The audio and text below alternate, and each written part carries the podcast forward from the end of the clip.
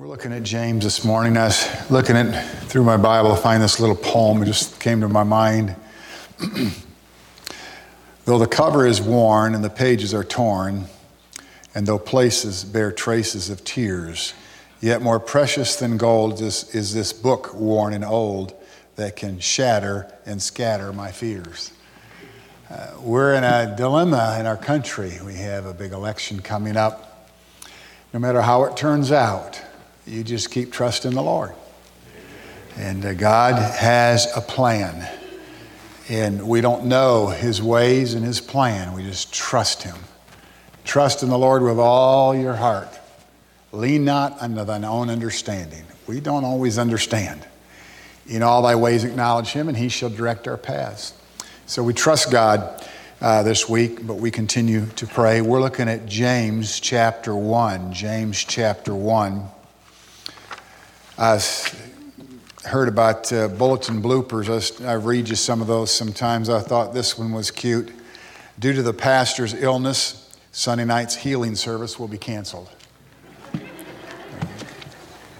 I read about a boy, his parents had transitioned from the outhouse to modern plumbing, and their outhouse was on the edge of a river. And the dad was saying, We don't really need the outhouse anymore. We'll eventually get rid of it. Well, the river had risen. And so his son and some friends said, Let's push the outhouse into the river. And they ran up and bam, and they went, sent it flying into the river. And that night at the dinner table, he could tell his dad was irritated. And he said, What's wrong, Dad? He said, I don't like what you and your friends did today. He said, Well, Dad, George Washington cut down a cherry tree when he was a boy. He said, Yeah, but his dad wasn't in the tree. So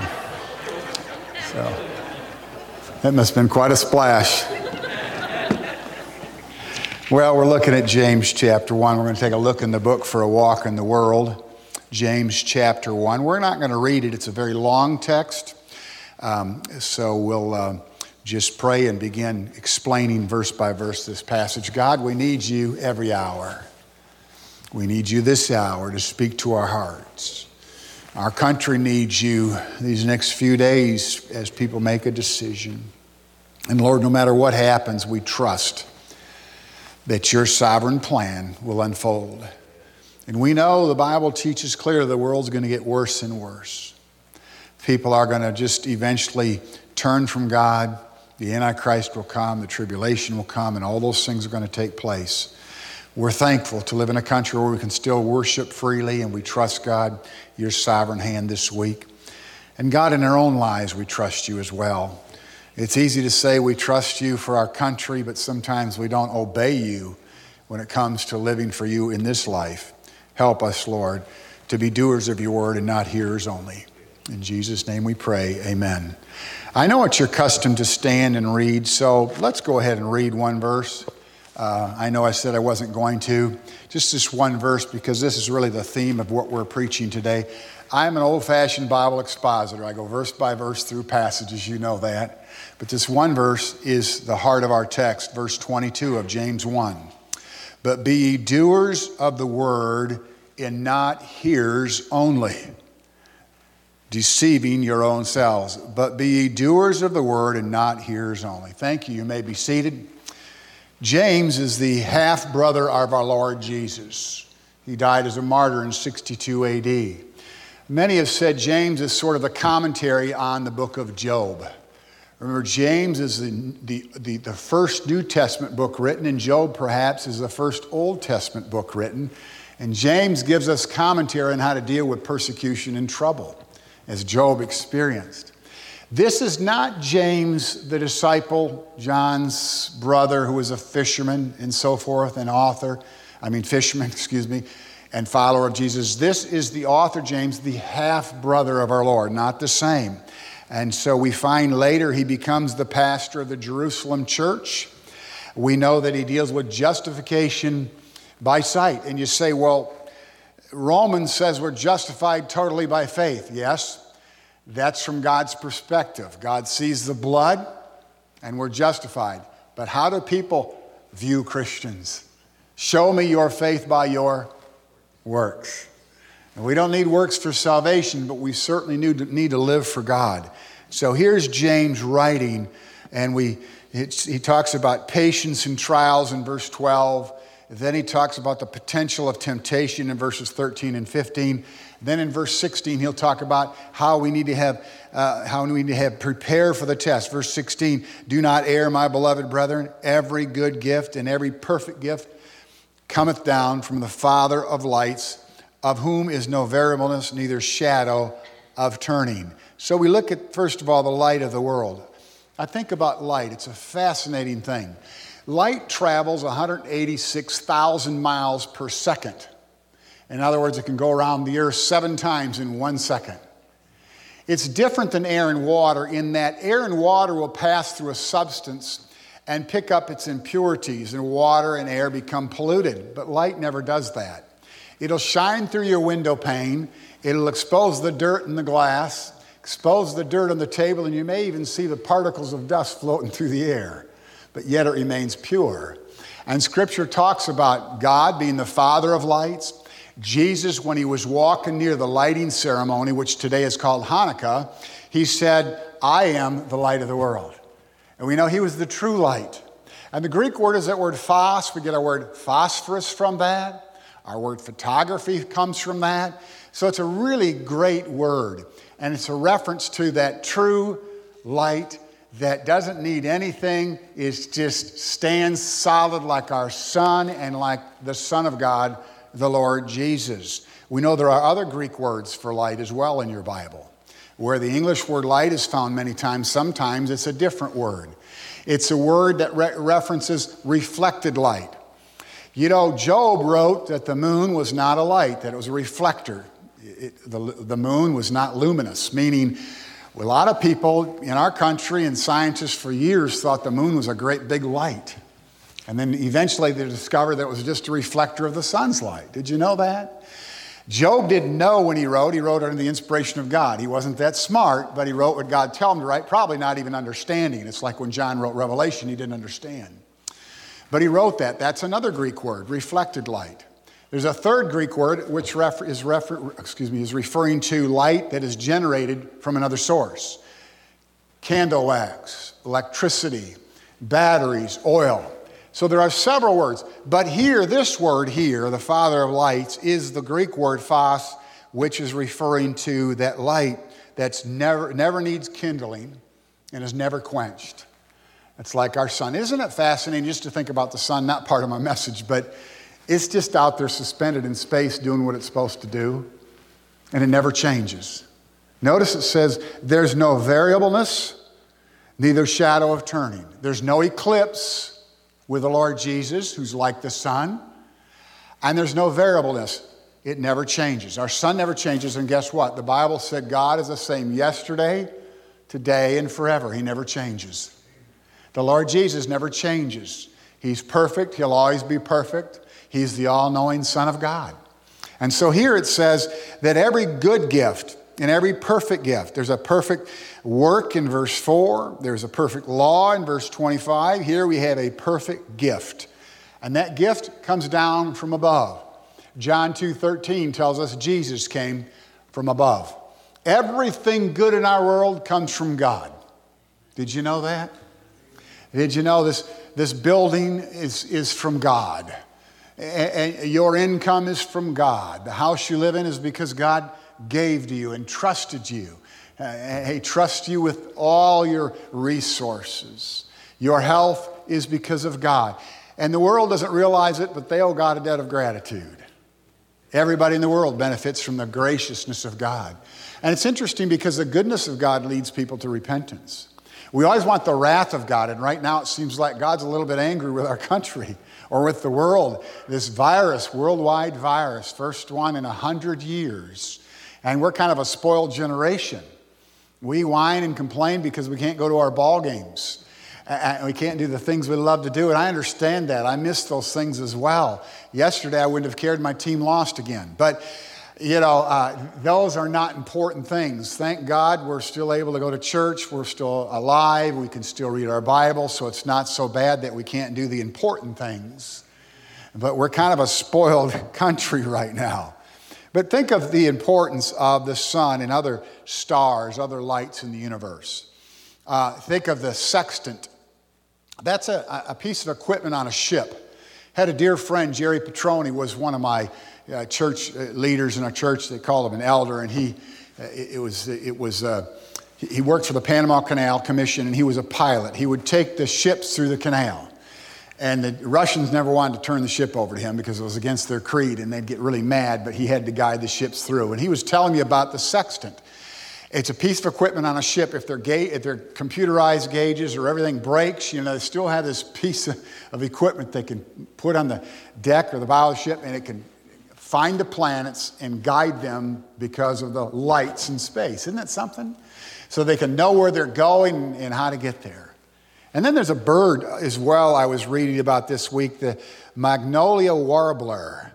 The bird flies by the stars. Cornell University didn't understand how these birds knew how to find their way way down to Central America, the Panama Canal, by the way, uh, from North America. And they discovered it was because they followed the lights, the stars, the guiding lights of, of space. And they, they had a planetarium and they had a clear dome on it. They could open it up and then they could observe these little birds fly south and fly north during the times of the year when they needed to move. And they had ink pads on the bottom so they could see their feet would all point in the direction as they took off. And then they confused them. They closed the dome and put up their own constellations of stars or whatever to, to, to test the birds, and they would confuse them, switching them back and forth, and watching the birds trying to figure out which direction to go. And that, that's how they learned that these birds uh, get their guidance from the stars from the lights. And of course, we know here it says that every good and perfect thing comes from the Father of lights. Our guidance comes from Him. And I talk here about the light of the Word. And in verse 18, of His own will begat He us with the Word. Did you know you're a believer because you've trusted in His Word? Now, the little word word is also interesting because there's several words translated W O R D in your Bible. But in this passage, four times, the word word is the word logos. Logos. Now, when I share Greek words, I always try to share words you're familiar with because one third of our English language came from Greek. You know that, right? And so you usually can identify. I said phos and phosphorus and photo, and you, that clicks. This word, we don't have a common denominator like that, but why do I share it with you? Because it's a very rich word. It refers to the Lord Jesus. John 1 1, in the beginning was the, that's the word, Logos. And the word was with God, and the word was. John 1 14, and the word became flesh and dwelt among us. That's this word. It is found four times here 18, 21, 22, and 23. So this is rich. This is rich because you're begotten by the Word. In other words, when you put your faith and trust in the Word of God, you can rest assured that everything's going to be all right. You know, it says, These things have been written unto you that you may know that you have eternal life. Whosoever will, call upon the name of the Lord shall be saved. We can rest in those scriptures. We can rest in John 3:16. And God's word's forever settled in heaven. So when God says something, he means it and we can depend on it. And here it says we're begotten or begat by the word of truth. We have the word of truth. We have the wrath of man in verse 20. But here's the word of truth that we should be a kind of first fruits of his creatures. James must have been a gardener, someone said, because he's always using these agricultural words. We'll see them again in the text. But here we find, verse 19, the word wherefore. Wherefore. Uh, since we're born from above, we just learned that in the previous verse from the Father of light, Since that's happened, he tells us, let us be swift to hear, slow to speak, slow to wrath. Did you know what leads to wrath is words that are unseemly, unkind? You know, if you want to have a fight at home with your wife, you just say something amiss or unkind, and what's going to happen? It could lead to wrath. Years ago, they had the Honeymooners show. You remember that? They only had it for one season. He said he ran out of material, but it was hilarious when Jackie'd say, I have a big mouth, because he'd get Alice all upset, and boy, the wrath would ensue. And I mean, it was a great comedy show. And we know that our words can often lead to anger and action. But notice here be swift to hear, and slow to speak. I'm one of the world's worst listeners. I open my mouth, I don't listen well. Someone once said God gave us two ears and one mouth for a reason. It's nothing like a good listener. My mother, when she went to be with the Lord, I was telling my cousin, we were talking on the phone, my cousin Mindy, and she's about my age. She was the one I had to spend all the holidays with because all the you know cousins pair up, and I got the girl. You know, she's a wonderful person, loves the Lord. And her mom and my mom were only ten or eleven months apart, and they're just alike. And and Mindy said, "No, Dan, your mom was the best listener of any person I've ever known." And I said, "You're right. My mom would listen." And she would ask questions. And all my siblings and all my you know, nephews and nieces would all tell you my mom was a good listener and she wanted to know all about your life. She wouldn't talk about herself much, but she knew everything about you. Whenever my mom would come down here south to see me, she'd say, How is so and so and so and so? I met them 20 years ago at your church or 30 years ago. She's even asked a few years ago when she went to be the Lord about people I went to church with 40 years ago. How are they? I said, Mom, I've lost touch with some of these people. But she remembered them, she listened, she learned about them. And all of us would do well to be better listeners. All right? That's the practical application here. Be slow to speak. Listen, listen, listen. Verse 25, we'll see it says, look. But here it says, listen, listen. I, I wrote down something here that's uh, not part of my message because I don't do a lot of topical stuff, but I thought about the ways we could use our mouths wisely not to gossip or to slander. You know, gossip, you can, you can gossip by spreading truth. Still gossip, you know. I mean, you still talk about a mistake someone made, even though they made the mistake and what you're saying is true, it's still wrong to spread it, right? But we use our mouths so many things for so many things, you know, to brag on ourselves, to, to, to be critical of others, but I wrote down some things we could, we could do. One of the big problems in the home, in the church, at workplace is communication. We just don't communicate well. Most of the time, when you have a church problem, if you actually sit down and you listen to both parties share their feelings and their perspective on what happened and what's wrong, you'll be shocked at how they themselves don't even know what's going on with the other person. Uh, they have only thought about their perspective, and you got this breakdown in communication. If we would use our mouths to clarify, to clarify, use your mouth to, to testify, use your mouth to glorify God, use your mouth to edify one another. Use your mouth to unify people who have broken relationships. Did you know Corinthians tells us that we all are supposed to reconcile? We all have a ministry of reconciliation. Do you know what that means? That means it's our calling, our ministry to reconcile people to God, that's witnessing, and to reconcile people to one another. We're not called to divide. These six things doth the Lord hate, yea, seven are an abomination unto him, and one is he that causes discord among the brethren. We're not called to, sow discord. If I like Jim and Jim doesn't like Bryce, and I go to Jim and say, he's a no good rat, even if I'm telling the truth. and then I say to Bryce, he's a jerk. I'm a problem. I'm a divider and a troublemaker. I should go to Bryce and say, Jim really thinks a lot of you, Bryce. I want you to know that. And go to him and say, he thinks a lot of you. Bring them together. That's our calling, that's our ministry. If we would listen before we spoke, we would be able to edify and to unify, wouldn't we? Well, verse 20 wrath is anger in action. We need to get rid of the weeds in our life, in our garden, don't we? For the wrath of man worketh not the righteousness of God. I know a lot of people that have problems with their temper. And sometimes they'll excuse their temper by saying, Be angry and sin not. I wasn't sinning, I was just mad. Oh, that's really impressive spiritually to hear you talk in that tone. And they'd say, Jesus, you know, he, he, he, he got angry and he didn't sin, and I'm not sinning by being angry. And I want to say to them that political line, you know, I know Jesus, he's a friend of mine, and you're not Jesus. Uh, you know, but the fact of the matter is, most of the time, our anger is not justified. Because wrath is anger in action. And when people can see on your face and by the tone of your voice that you're angry, you're sinning.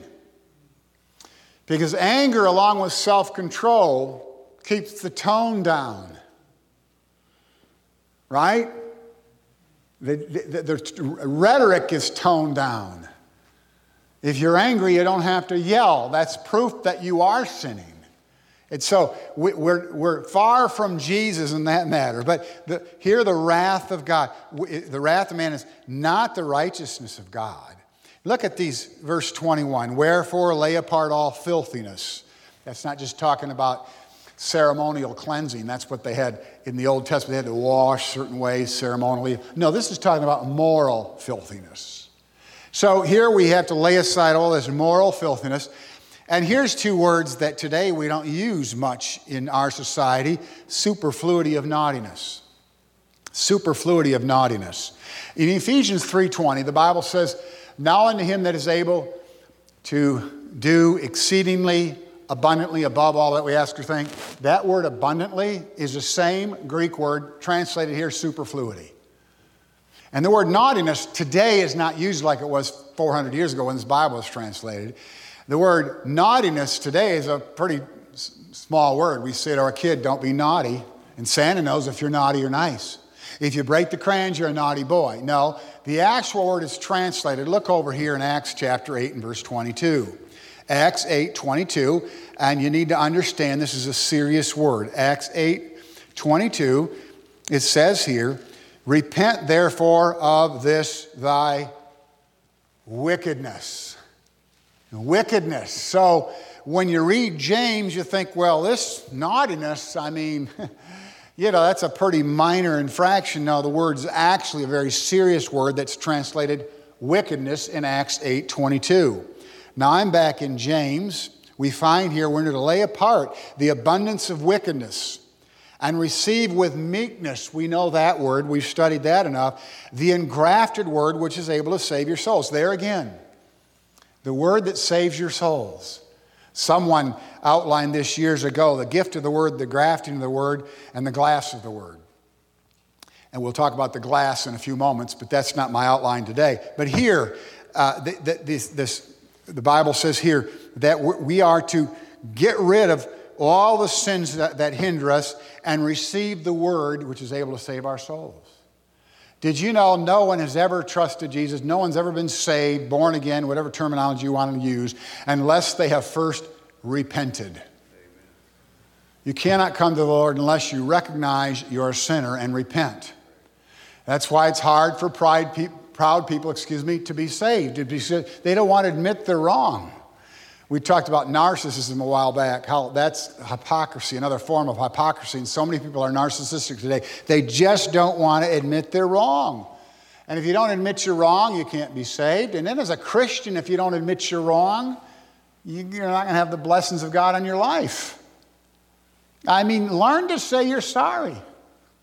I hate to say it, ladies, but there's a poll out that says in a fight between husbands and wives, 80% of the time the husband's the one that says he's sorry.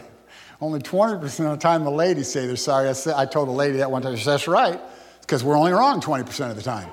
So, you know, a lot of ways to look at that. But both of you should say you're sorry and teach your kids the importance of those words.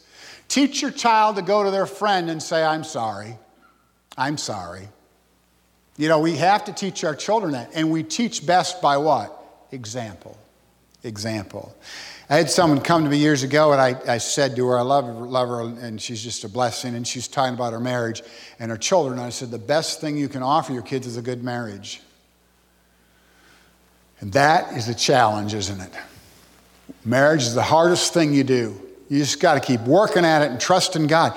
But both partners have to say, I'm sorry, I was wrong. And so we look back at our text. So we, we receive the word which is able to save our souls. Then our key verse, but be doers of the word, there's that word word again, logos, and not hearers only deceiving your own selves. For if any man be a hearer of the word and not a doer, he's like a man who beholds, is beholding his natural face in a glass. Turn with me, if you will, to Exodus 38. Turn with me to Exodus chapter 38. And while you're turning there, just mention a couple of things while you're turning to Exodus chapter 38 and verse 8.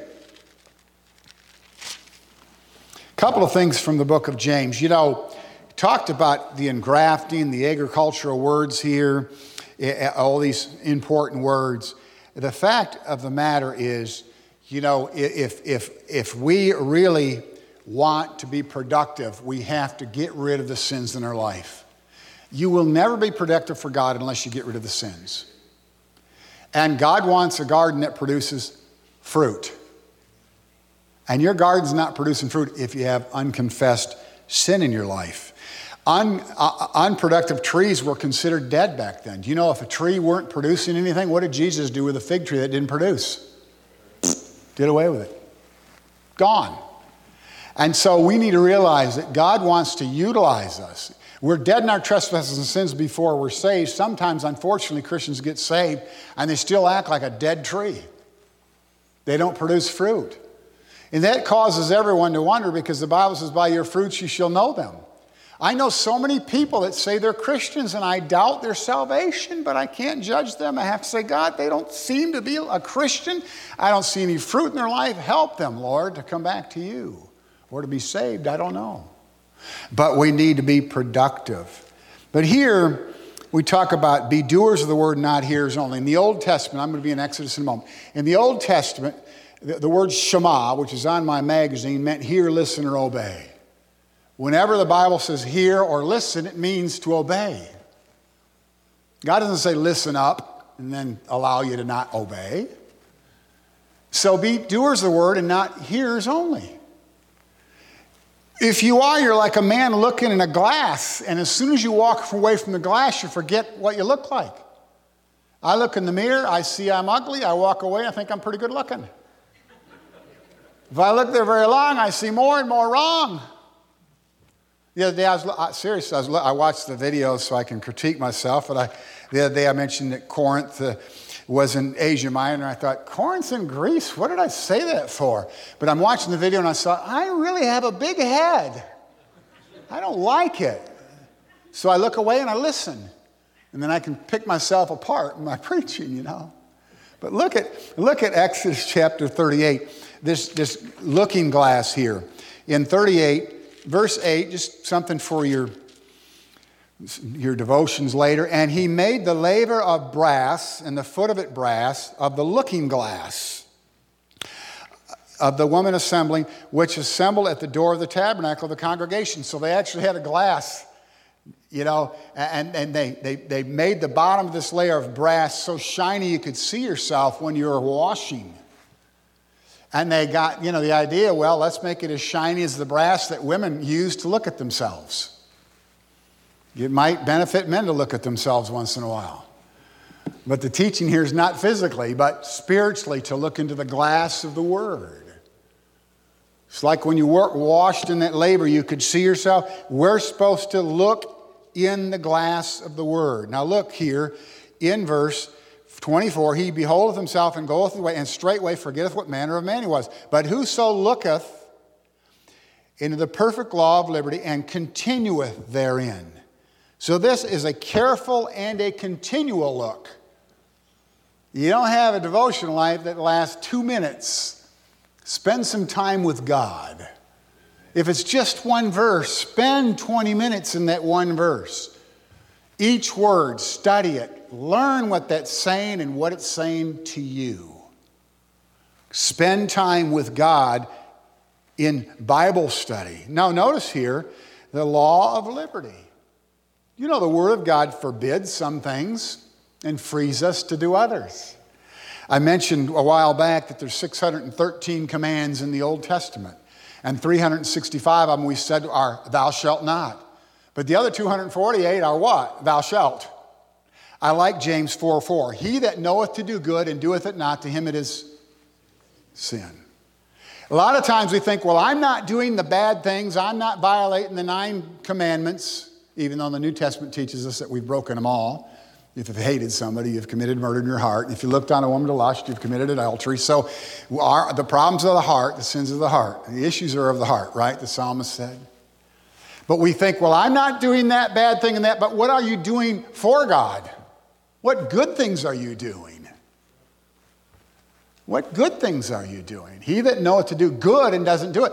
If you're not witnessing, if you're not giving, if you're not encouraging, if you're not helping, you're sinning by not doing the things we're supposed to do. And so here he tells us to take a careful and continual look. Now there's a law of sin and death in Romans 8 2. Here's a law of liberty. God frees us to do everything but sin. There was an imperfect law in Hebrews 7:19. Here a perfect law. We're not yoked with the law anymore. Those were nailed to the cross, those old rules and regulations. We're yoked with Jesus, and that's a wonderful yoke because you know what? He pulls us along. That Bible says that yoke, that's a breeze, man. That's Dan's translation. It's a breeze yoking up with Jesus. He just carries you along. He's the ox that does all the pulling. I'm the worthless ox. And unfortunately, we're all about as dumb as oxen sometimes, aren't we? But he just pulls us along. And, we're free. I love verse 25 because it says, Whoso looketh in the perfect law of liberty and continueth there, be not a forgetful hearer, but a doer. This man shall be blessed in his deed. Now, notice, we learned about life already. And here we have life, liberty, and happiness in this text. That's a slogan we hear about in America a lot, right? Look at chapter 5 of James, just two pages over, verse 11. The word here in verse 25, translated blessed, is translated, blessedness is translated happiness in 511. It says here, talks about if I can find it, James 5:11. Behold, we count them happy which endure. That's the same Greek word. Blessed and happy. Uh, it's interesting, our word eulogo, our word eulogy means to bless somebody. We go to a funeral and we eulogize someone, we bless their name. Look at our text, back to our text. We talked about life, eternal life. We're begotten by the word. So we have life, then we have liberty in verse 25, and then we have happiness or blessedness in verse 25. If you really want life, liberty, and happiness, then you'll be a doer of the word. That's the bottom line. You know, the Word of God even exposes our intentions. Hebrews 4:12 tells us that, right? The word is quick, that means living. You were dead in your sins, you were quickened, made alive. So it's quick. The Word of God is quick and powerful and sharper than a two edged sword. And it goes on to say, it knows the thoughts and the intentions of your heart. When you're having devotions and you have a plan in your mind to do something wrong that day, guess what the Word of God does? It exposes that thought. All of a sudden, think, that wouldn't be right. That's not a good idea. Oh, God, why did I even have devotions this morning? My flesh can't be satisfied. As we have on our mind what we want to do, and sometimes our plans are wrong, and God exposes our heart and our intentions. And he says, Stop, don't do what you're planning on doing. Well, I'm going to go to work and I'm going to give him a piece of my mind. I'm sick and tired of it. She gets time off and I don't, and I'm tired of it. And you plan it and then you read the Bible and God just sort of lets the air out of your big arrogant balloon, you know. And you think, oh man, I am so wrong. Obedience to the word. Be doers, folks. You know, one of the saddest stories you'll ever hear, and I'll close with this Khrushchev memorized all four Gospels. The Russian leader never obeyed any of it. You can know Scripture, you can memorize it, and go to hell. You think of that. He memorized the four Gospels in the Russian language, but he didn't obey any of it. He never repented. That's the first thing you need to do. He was a murderer. He defied God until the day he died, but all four Gospels he had right here.